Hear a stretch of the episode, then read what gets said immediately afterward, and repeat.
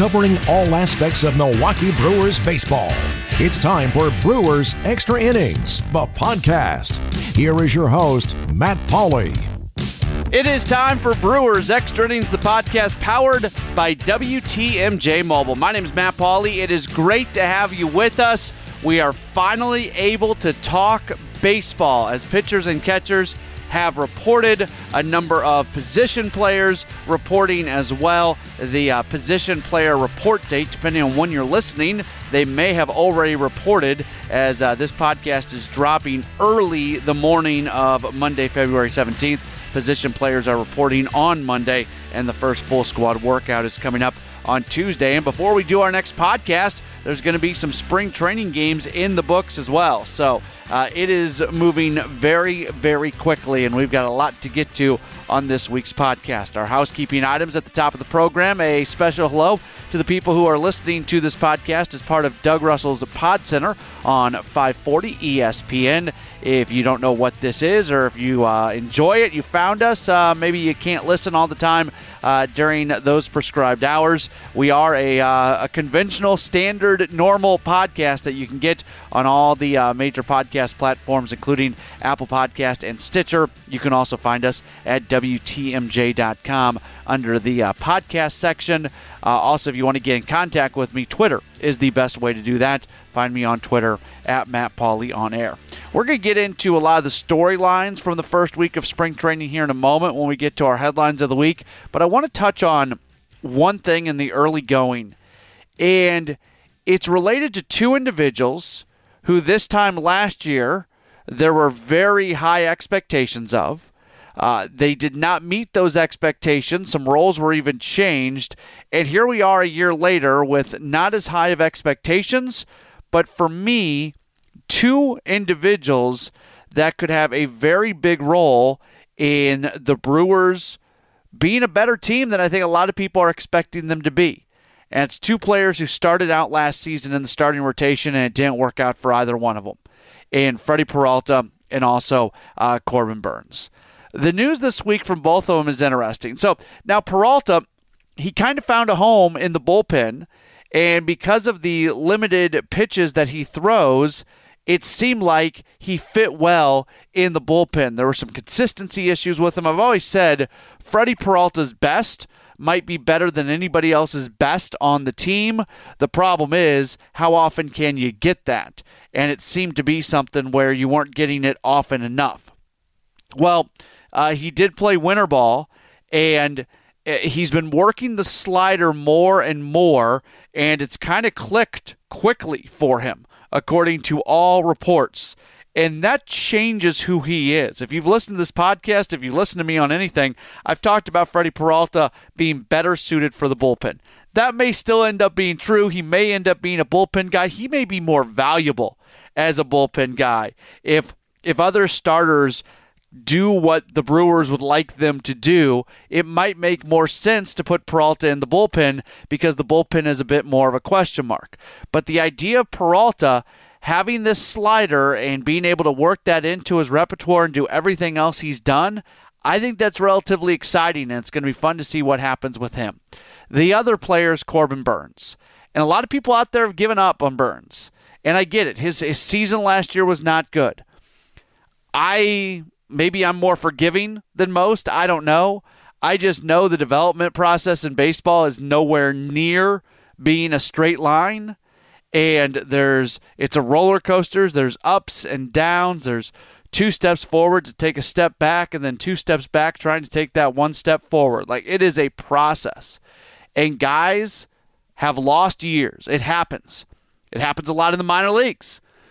I I'm holding out hope. I mean, I, I'm I'm I'm exploring the possibility. I'm presenting the possibility that what we saw last year with Corbin Burnes was not who he is, but a lost year, a year where it just didn't work.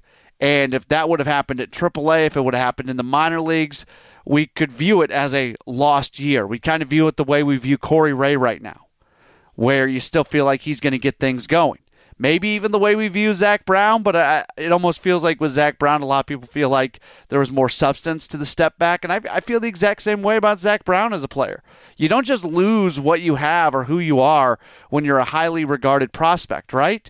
So when you have that bad year, when you take a step back, yeah. Craig, I've heard Craig Counsell say it multiple times before season starts.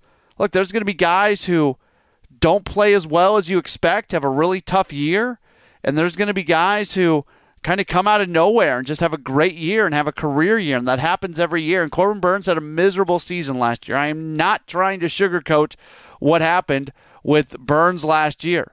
32 appearances with the Brewers, 1 in 5 record, 8.82 ERA. He went to AAA, he wasn't any better.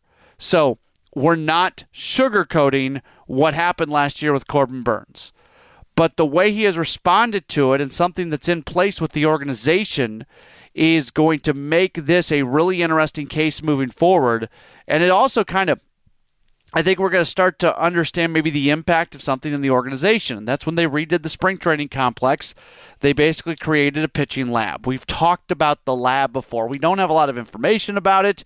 It's uh, they're relatively quiet about it. We don't know what's going on in there, but it, it, they use advanced technology to really help pitchers become their best self. And not only did Burnes go there towards the end of the season last year, he basically spent the entire offseason there. He, I think he had like a week or so for uh, for him uh, to get a little vacation or something in. But outside of that, he has spent uh, the offseason working in that lab and trying to rediscover who he was prior to this past season. He talked a little bit about it this past week, and the big takeaway from it was the the slider and the fastball were looking too too similar. Yeah, you you want your pitches to work off the other pitches, and that wasn't happening. He was the the pitches were too similar, and he was getting shelled. So being able to bring some uniqueness to the slider, being able to bring some uniqueness uh, to the fastball, go from there is a really important part. So look, there's no guarantee that Burnes is going to bounce back, but I, I think we should all be open to the idea that there's a chance that he will. And if Burnes has that bounce back, if Freddie Peralta is able to add that pitch, that's that th- those are a couple guys, whether they're starters or whether they're in the bullpen. It just creates more options for the organization, and I think it could be a really good thing for this team if it all works out.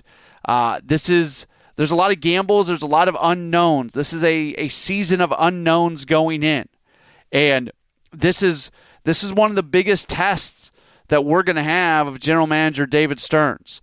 Stearns has had some, you know, maybe maybe not guys before. Some have worked. There have been some guys out there that that have not worked for this team. He he's not batting a thousand, but he's got a pretty solid batting average in the moves that he has made. But the the guys that you don't have a pretty good idea of what you're going to get out of them, and you really want them to perform in a big way there's more of those kind of guys this year than there are in previous years. And we're going to find out just how good uh, David Stearns is, I guess. I mean, if, look, if all these guys or most of these guys really perform well, man, that just says a lot about him. And I already have, I think he's one of the best general managers in baseball. But he is he has put himself in a position now where the spotlight is on him if guys do not perform to a level that the organization is hoping that they're able to perform to. All right, uh, on the podcast this week, our featured guest is going to be with another podcast host, Ben Larson. We're getting him back on. It's been a little while. Probably should have had him back on sooner, but uh, he uh, he's back on. He is the host of the Locked on Brewers podcast. He's going to be with us in just a few minutes, but let's get to this week's headlines of the week. It doesn't matter if it's right in the middle of the summer or winter. There's always news about the Brewers. Let's look back at the week that was with Matt's headlines of the week. All right, so what I talked about in the opening segment was uh, certainly a couple of the headlines and uh, Corbin Burnes talking about what he wants to uh, really do and what he how he spent the offseason. Also, Freddie Peralta coming in with that new pitch. Other notes from uh, this past week: Lorenzo Cain found out that he has completely changed his diet He is eating much, much, much, much, much more healthy. Uh, he's been a guy who's eaten a lot of ice cream and cake, he said in the past. Uh, not doing that with the way that his body uh, maybe not broke down, but certainly did not have the type of health this past year that he would have liked. Uh, he has gone to a much healthier diet as he gets a little bit older. Uh, cut about 12 pounds over the winter, uh, trying to limit the stress on his lower body. So we'll see how that ends up working out. Arbitration uh, this past week, one player goes to it and loses. Josh Hader loses his arbitration battle with the club. Uh, he had filed for 6.4 million. The team filed for 4.1. He's going to make 4.1 million dollars. I was a little bit surprised when I first heard this and then the more I thought about it, the more it kind of made sense to me. The arbitration process it really rewards when it comes to relief pitchers. Uh, the stat that they really look at is saves. And while Hader does have a fair share of saves, that's not specifically how he's been used, you know, over the course of his entire career with the Brewers. Uh, he even talked about afterwards that the system was somewhat broken. It's not it's not good in the way relief pitchers are being evaluated. Craig Counsell backed him up on that. I think he's right. Relief pitchers are being used differently. Saves don't mean as much. If you go get seven outs, seven really tough outs, but somebody comes in and gets that 27th out and they get the save, that doesn't mean they had a better day than you did. But what it might mean is they've got more of a case for a raise in arbitration than you do. It doesn't make much sense I don't. I hate the arbitration process all the way around. We'll talk more about that later on in the podcast. I hope at some point, uh, I would. I would hope maybe that's something the players deal with from a collective bargaining standpoint. There's a lot of issues right now between players and owners, so maybe it just kind of stays the same because that's not that's not one of the most pressing issues at the moment, but I, I hate the arbitration system. I just don't like it at all. Again, more about that later on in the podcast. Uh, Brent Suter and the Brewers do agree on a two year contract, so they avoid going to arbitration per Adam McCalvy of MLB and Brewers.com uh, what's going to uh, happen is he's going to get a two-year deal guaranteed at two and a half million dollars. Now he had filed for one and a quarter million dollars for this upcoming season. So when you take the annual average value of the contract, he's getting his 1.25 this year, although it's going to be more back-loaded. Uh, but the team had countered at $825,000, and again, teams uh, ownership and teams have been very successful in arbitration hearings uh, this year. So again, according to McCalvy's sources. $2.5 million. Suter's going to get a $100,000 signing bonus. He'll get a salary of $900,000 this year. So basically, he gets a million dollars this year. And then in 2020, he gets $1.5 million. The 2021 salary would increase by $50,000 uh, for uh, pitches of uh, 80 innings, 100 innings, 120 innings, 140 innings, 160 innings. Every time he hits one of those plateaus in this upcoming season, the 2021 salary would build by $50,000 on each of those uh, cases. So that's how that's going to uh, work out. Corey Knebel is uh, the one player who is under restrictions at this point as he continues to uh, come back from Tommy John surgery. He is throwing off the mound a little bit, so that is good news. Uh, he's not going to break camp with the team, but shortly after the team does break camp, he should be able to uh, appear in some games, at the minor league level, and uh, continues to look at uh, a timeline where he could be back with the club maybe the first week of May. So miss a little little bit more than a month to start the season. That's not the worst uh, possible season. Luis Urias, uh, speaking this past week, did not eliminate the possibility of him being ready for opening day. That sounded like something that would be impossible when he first uh, had the injury and the surgery. I don't think he's going to be on the opening day roster, but the fact that he can talk about that, that's probably a good thing. That means he's probably uh, maybe able to be further along than we thought he would be initially. Those are this week's headlines of the week. After every Brewers game, signing an announcement, bloggers and podcasters hit the web to give their take. Now we bring them all together.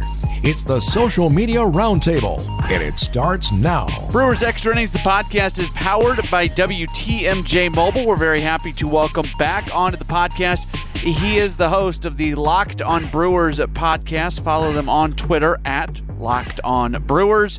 He is uh, Ben Larson. Ben, really appreciate uh, you taking some time. How are you?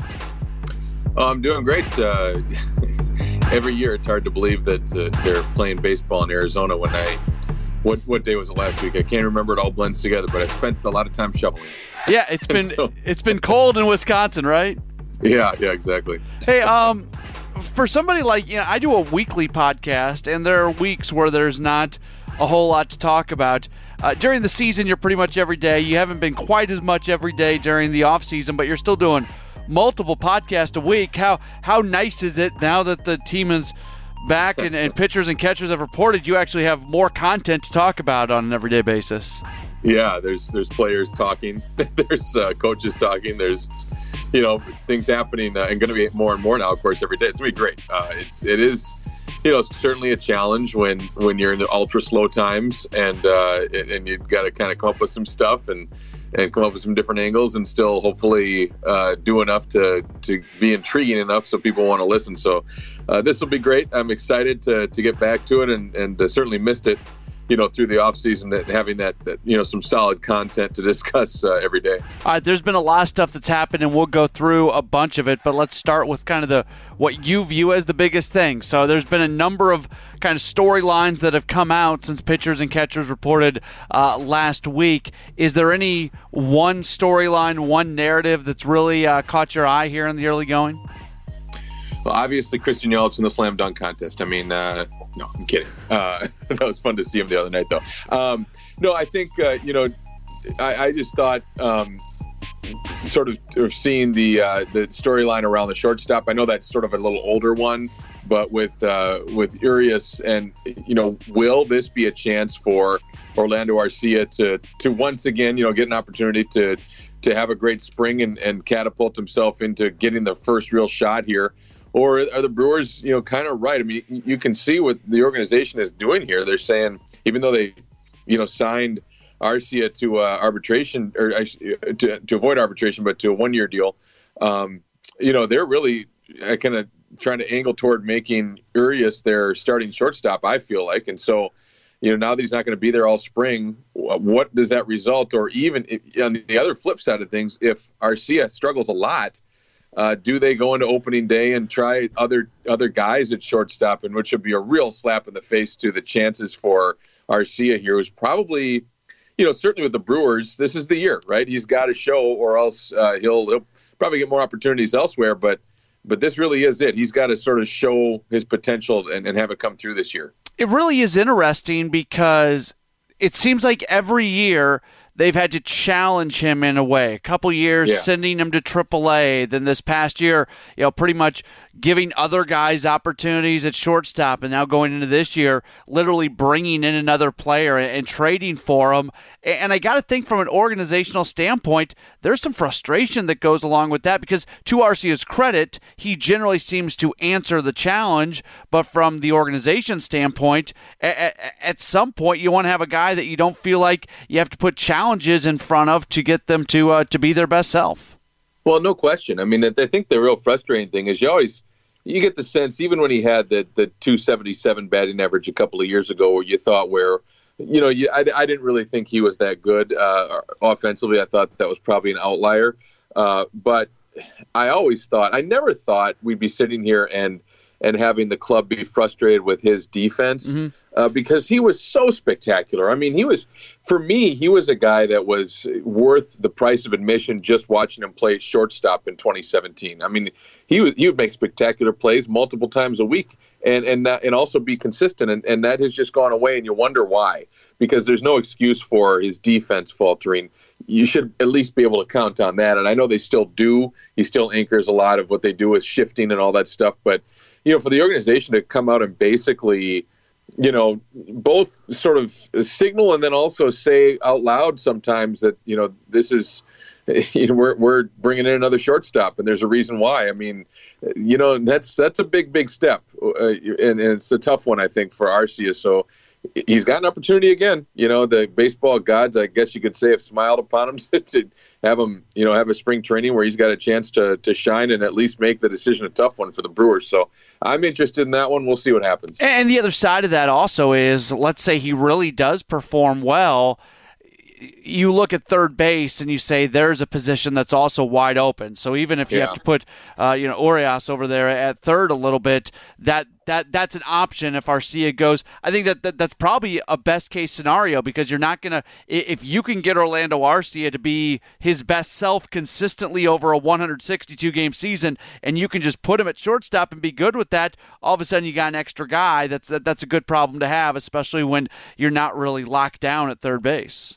Yeah, boy, I tell you, that is, you know, that if that happens, I've called this on the podcast uh, on, on Locked on Brewers. I've called this year definitely the biggest what if year ever because you look at every position and you're going, what if, what if, what if, and there's another what if that I hadn't even thought about. to be honest with you, Matt, if, if that were to happen and, and you could plug in at least significant playing time at third base for Urias, that'd be very interesting because I'm just I, I continue to be that, that the biggest perplexing thing to me in the offseason is the Brewers and third base. Yeah. And I, I just don't feel like they filled that. The second biggest one is probably Junior Guerra. That's the one move I really can't quite justify because I thought they could have got him for, you know, not that much money, and I thought he was real solid in the bullpen. But I don't know. I mean, I'm sure smart analytics people will disagree with me. I just didn't quite get it. But third base, boy, I'll tell you, the fact they haven't really, you know, made a significant move to fill that hole, it just that to me at least. I know I'm frustrated. Everybody's frustrated that the Brewers haven't spent the kind of money you thought they might in the offseason. In fact, of course, they've cut salary by 20%.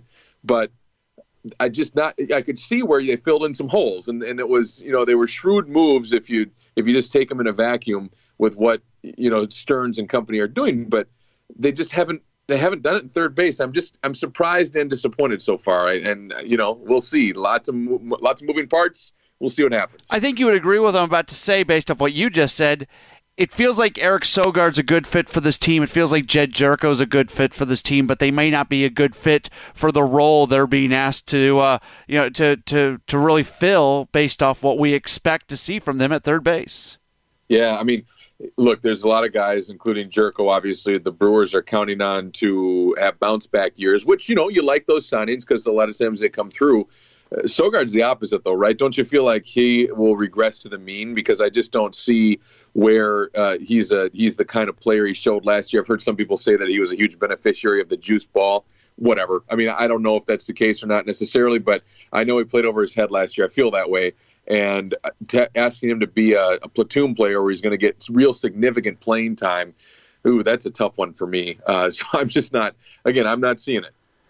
You look at his career numbers. I, I don't think he's the guy that we saw in 2018 with the Brewers when he hit 134. Right. But I think you're probably also right that you know he hit darn near uh, 300 last year between the two teams with Toronto and Tampa Bay, and he had an OPS between those two teams at 810. He'd never had an OPS before then. His second highest OPS was with the Brewers in 2017 when he played in 94 games and was at 770. So yeah, I Yeah. I, I look at Sogard and I say. Yeah, you're right. He's pro- he's not going to be a 300 hitter. He's not going to be a 290 guy. But can you get 260? Can you get 255 out of him? Can you get a, a 700 plus OPS? Like if, you're starting to talk about those numbers, yeah, they're a step back from last season, but they're not bad. Again, a good fit for the team, maybe not a good fit for a guy who's going to play a ton of games at third. Well, I think that's the key, right? I would love it if if I- I'd love Sogard as a bench guy.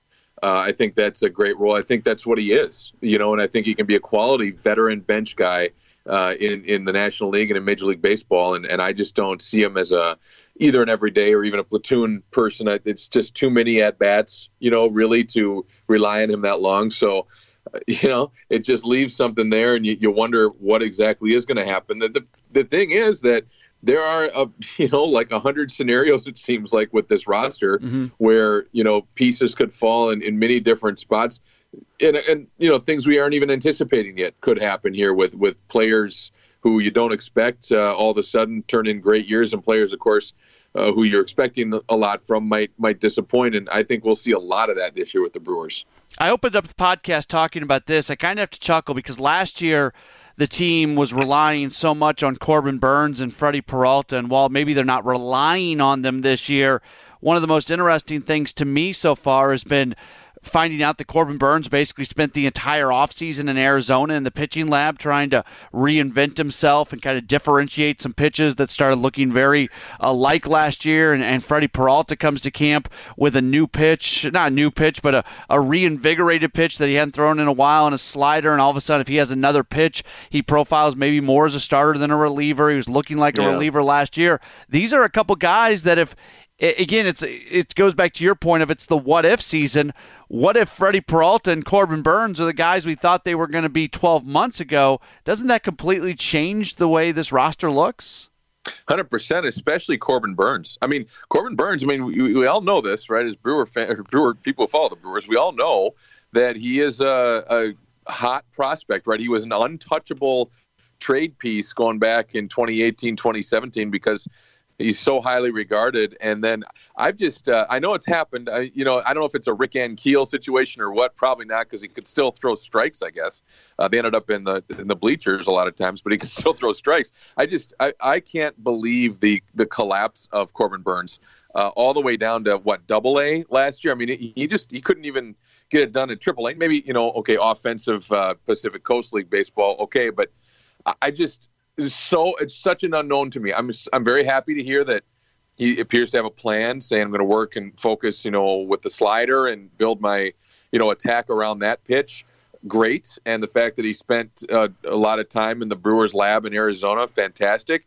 Uh, and and you see the potential. You know that if this guy can can you know realize his potential, we're talking about Brandon Woodruff, right? We're talking yeah. about a a level one starter, and the Brewers you know, are a playoff team. I mean, I think maybe I don't know. A lot of stuff has to go right, but they're they're right there. Uh, and I, I you know a lot, but that's a lot to ask for this year, right? I just don't know. And then Peralta, Matt, I was settling in with him as a bullpen guy. I loved him out of the bullpen I down the stretch yeah. last year. Hard not to. So when I heard that the Brewers looking at him as a starter, I got to be honest, I was disappointed because I was thinking he and maybe Suter, along course with Hader, you know, you could really form a bullpen that Uh, things have to fall right to to reach 28 18 status with the bullpen as dominant as it was.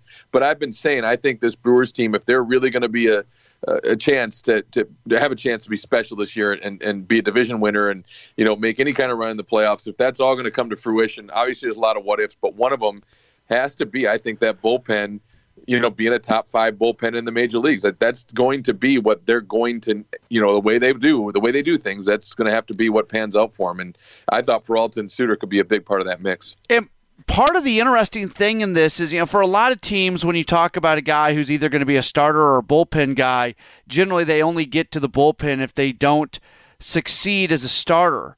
With the way the Brewers run pitching, to me, there might be some guys in some circumstances where a pitcher is more valuable as a relief pitcher. We say this about Josh Hader all the time. You know, if, yeah. if, if, when when we had the and this discussion, thankfully, is gone. But when we were doing the whole should Hader be starting games discussion two three yeah. years ago, one of my points was always why would you have him start games where uh, such a high percentage of the innings he's going to be throwing are they don't matter. They're they're innings of complete mm. inconsequence where you're you guarantee yourself to be able to put him in situations that matter.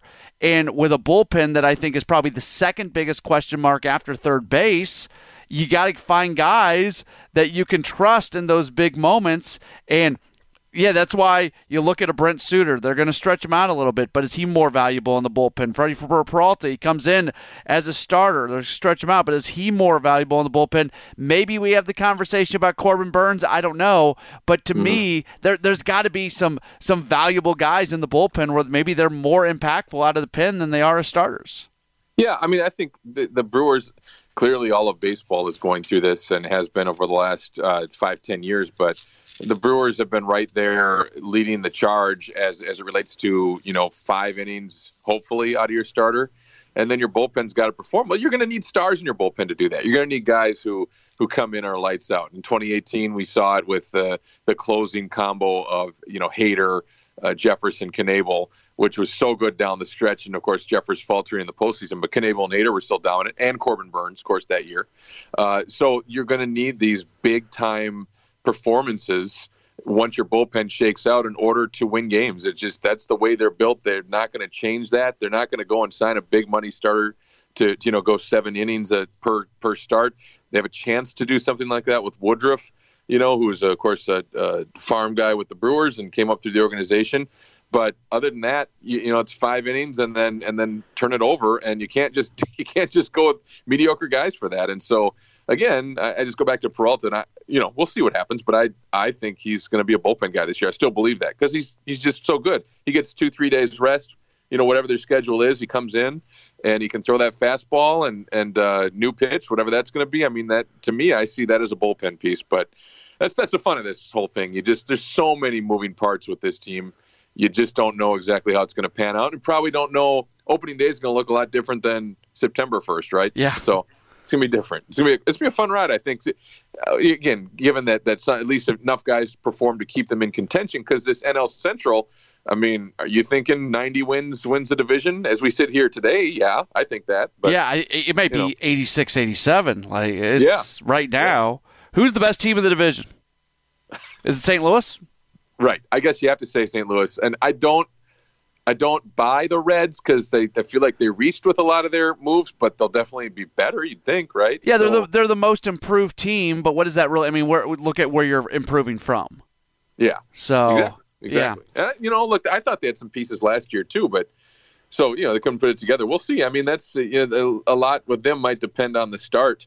Uh, if they get off to a hot start, maybe they they have one of those years where they can ride it, you know, for the whole 162 and be a, a really good team. I, I don't know. It's it's uh, this. I'm glad that this isn't the National League West. I'll tell you that much for the Brewers because you know you can you can win 85 and be right there. So that's nice. I, I hate the arbitration process. I just hate the idea of a guy having to walk into a room and listen to his bosses tell him why he's not good. I don't think it's yeah. good for anybody involved. One player goes through the process, one player avoids it. Let's get to the first player that avoids it on Sunday.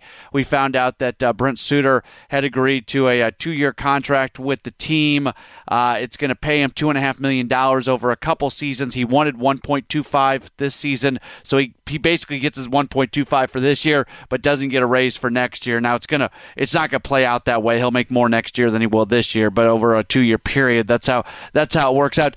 He's he's so valuable in what he does, and more than anything else, I'm just glad he doesn't have to walk into that room.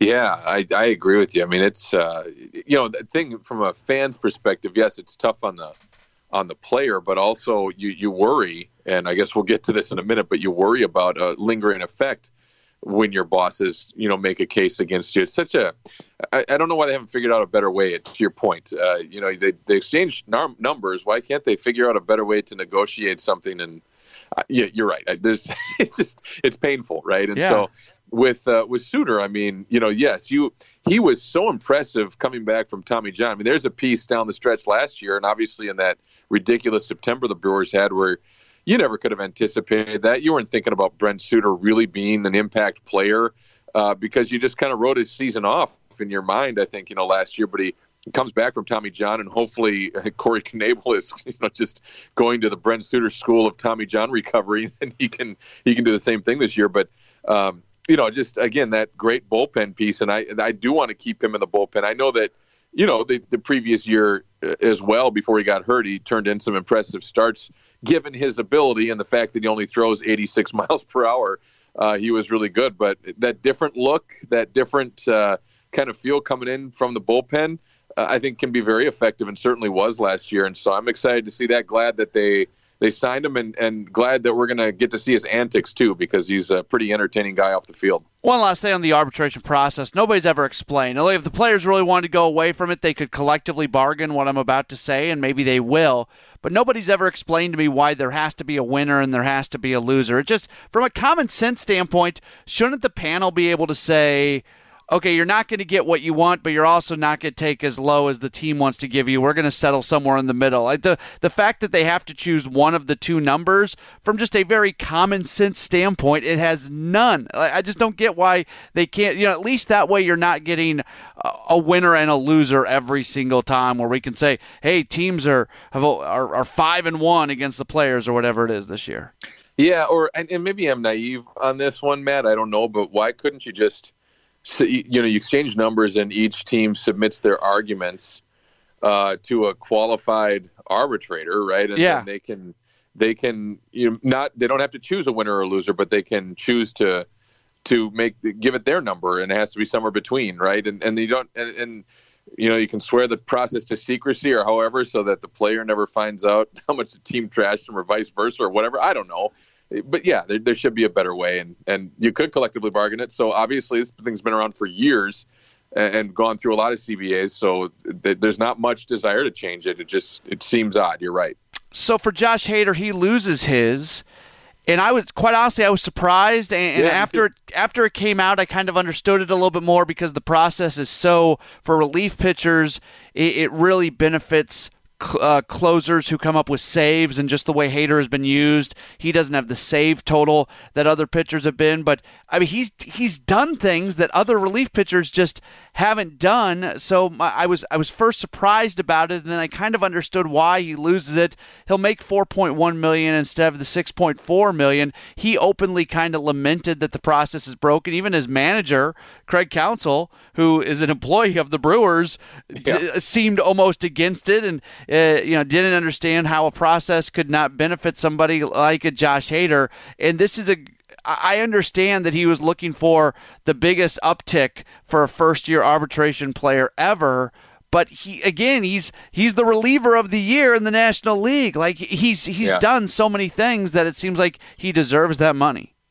Yeah, two years in a row. I mean, he's been, you know, fantastic, obviously, and and I think he was, you know, didn't did, was fine last year, but you could tell he was disappointed that he was only, you know, making in the whatever it ended up being five six hundred thousand dollars last year uh, after such a stellar 2018 as well. So, you know, he's, he's experienced some disappointment here. And, and I think uh, just at, kind of at first glance, I thought Counsell's decision to, you know, come out and, and forcefully in favor of his player, you know, is a good one. I mean, yeah, I know he works for the Brewers, but but obviously I think the club understands he wants to he wants to get his guy you know straight with with him right and yeah. get him get him show him that he's got his back essentially uh, so that's really smart. I think it was. Uh, the, I mean, maybe it's an easy thing to do, but it's also really smart. Glad he did it.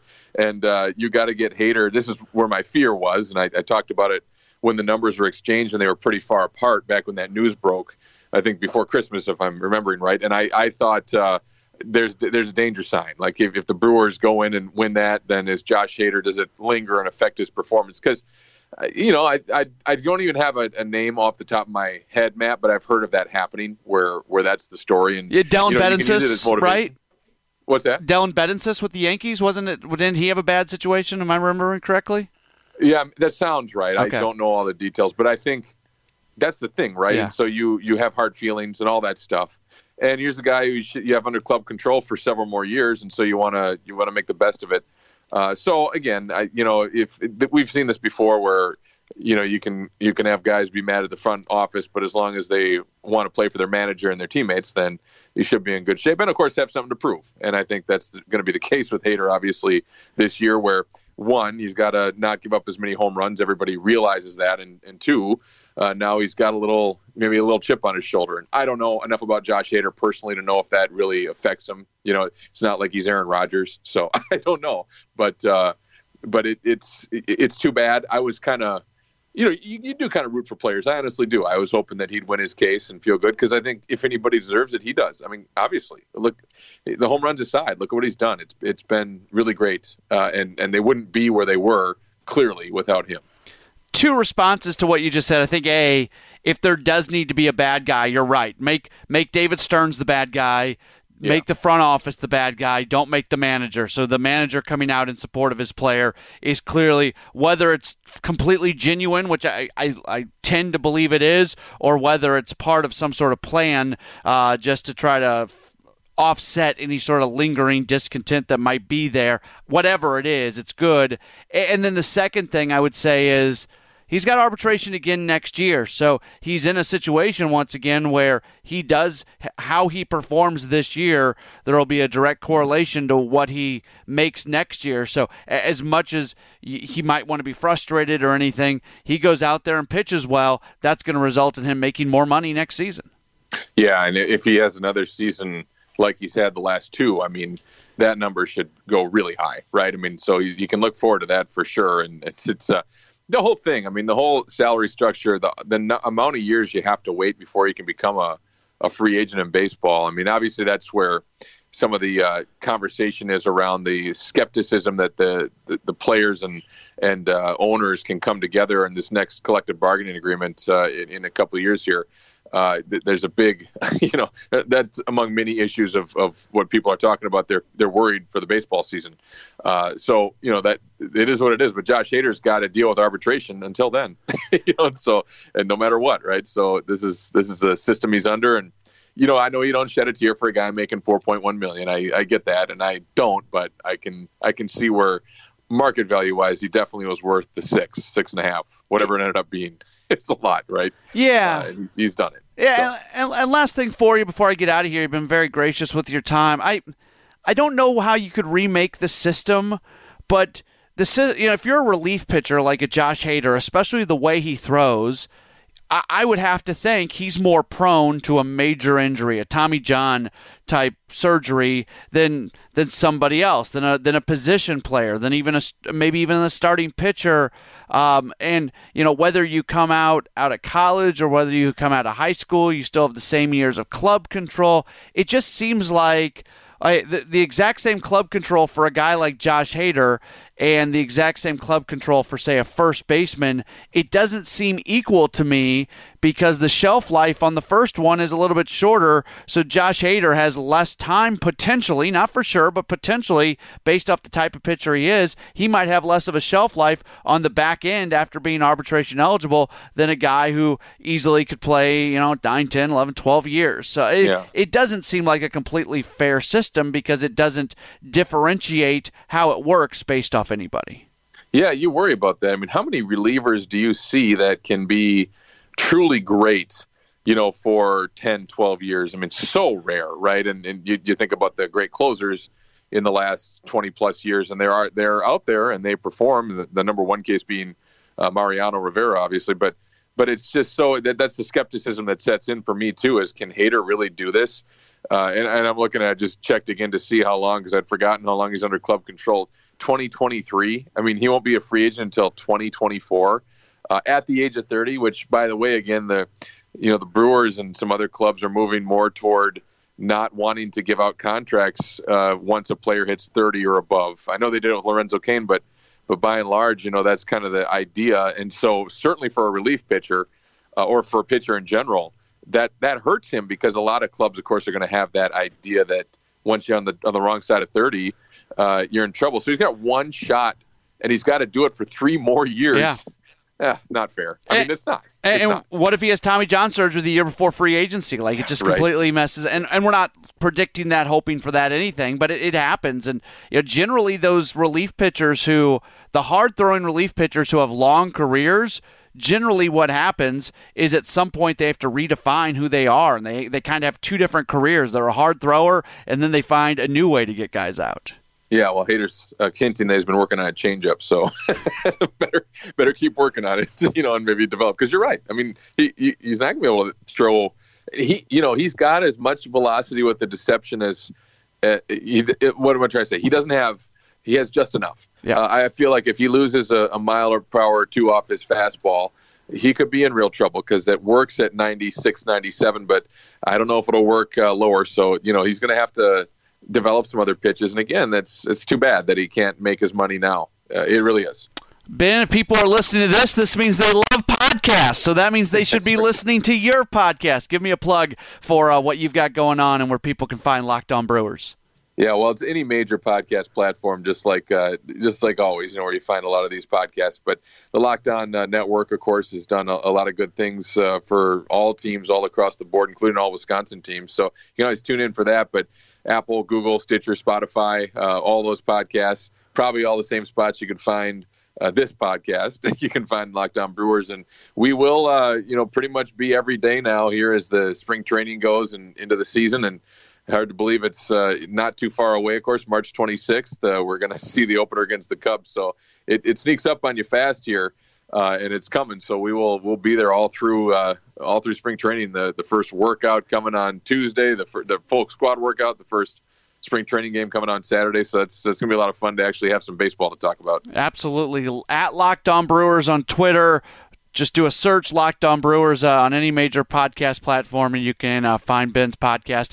It's uh, great stuff, and encourage people to listen to that as well. Ben, thank you so much for your time, and uh, we'll do this again uh, after the season gets underway. Yeah, my pleasure. Thanks, Matt. Take care. Ben Larson, the host of Locked On Brewers, joining us here on Brewers Extra Innings, the podcast powered by WTMJ Mobile. Here's the schedule for uh, the next week or so. Position players report to uh, camp on Monday the 17th. Pretty good chance you are listening to the podcast on Monday the 17th if you are a first day listener after it uh, comes out. First full squad workout on Tuesday, and the first spring training game is going to be coming up on Saturday as uh, they are going to match up against the Rangers. Then they'll play the Padres coming up on Sunday. The spring training broadcast schedule is out. You can find it at WTMJ.com. Many of the games will be on WTMJ. Some of the games will be on sister station 94.5 ESPN. Both the opening weekend games will be on Saturday, February 22nd. The broadcast on WTMJ at 1:55. That's against the Rangers. Sunday, February 23rd against the Padres. Another 1:55 broadcast, and we look forward to once again bringing you Brewers baseball on WTMJ. That is it for this edition of Brewers Extra Innings, the podcast powered by WTMJ Mobile. Once again, my thanks to uh, my featured guest this week, a uh, Locked On Brewers podcast host, Ben Larson. I uh, really enjoyed that conversation. I hope you did as well. And we will talk to you again very soon with another edition of Brewers Extra Innings, the podcast powered by WTMJ Mobile. Thanks for listening to Brewers Extra Innings, the podcast. Matt will be back next week with another episode. For all the latest Brewers news, keep listening to Home of the Brewers. News Radio 620 WTMJ.